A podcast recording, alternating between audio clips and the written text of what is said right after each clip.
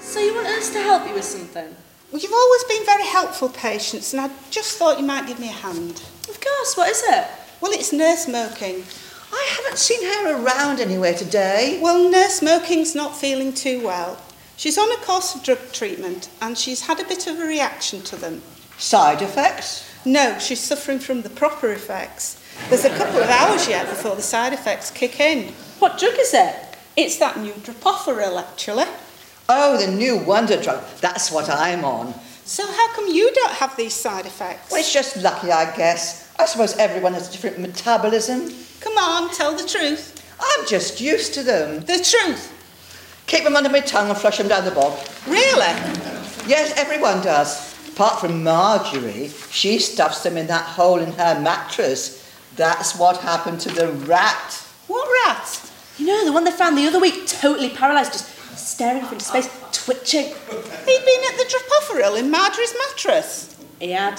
So we're paying thousands of pounds for drugs and nobody's taking them. Might as well just give the money straight to the drug companies and cut out the middleman. Ah, the National Institute for Mental Health in England are looking into that. Anyway, look, I need you to give me a hand to help get nurse smoking to somewhere a bit more comfortable. Well, where is she now? No, she's fine, really. It just looks bad at the moment if she's found in here. What with all the other stuff going on, and the commissioner's going to want to come in here poking his nose around. So I thought if we could just, you know, move her to someone a bit uh, private. Uh, where were you thinking? The patient advocate has gone out to another unit at the other side of the city.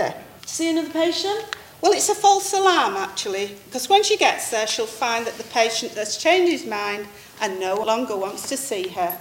How do you know all this? Well, it was decided last night at changeover to keep her out of the way until this all blows over.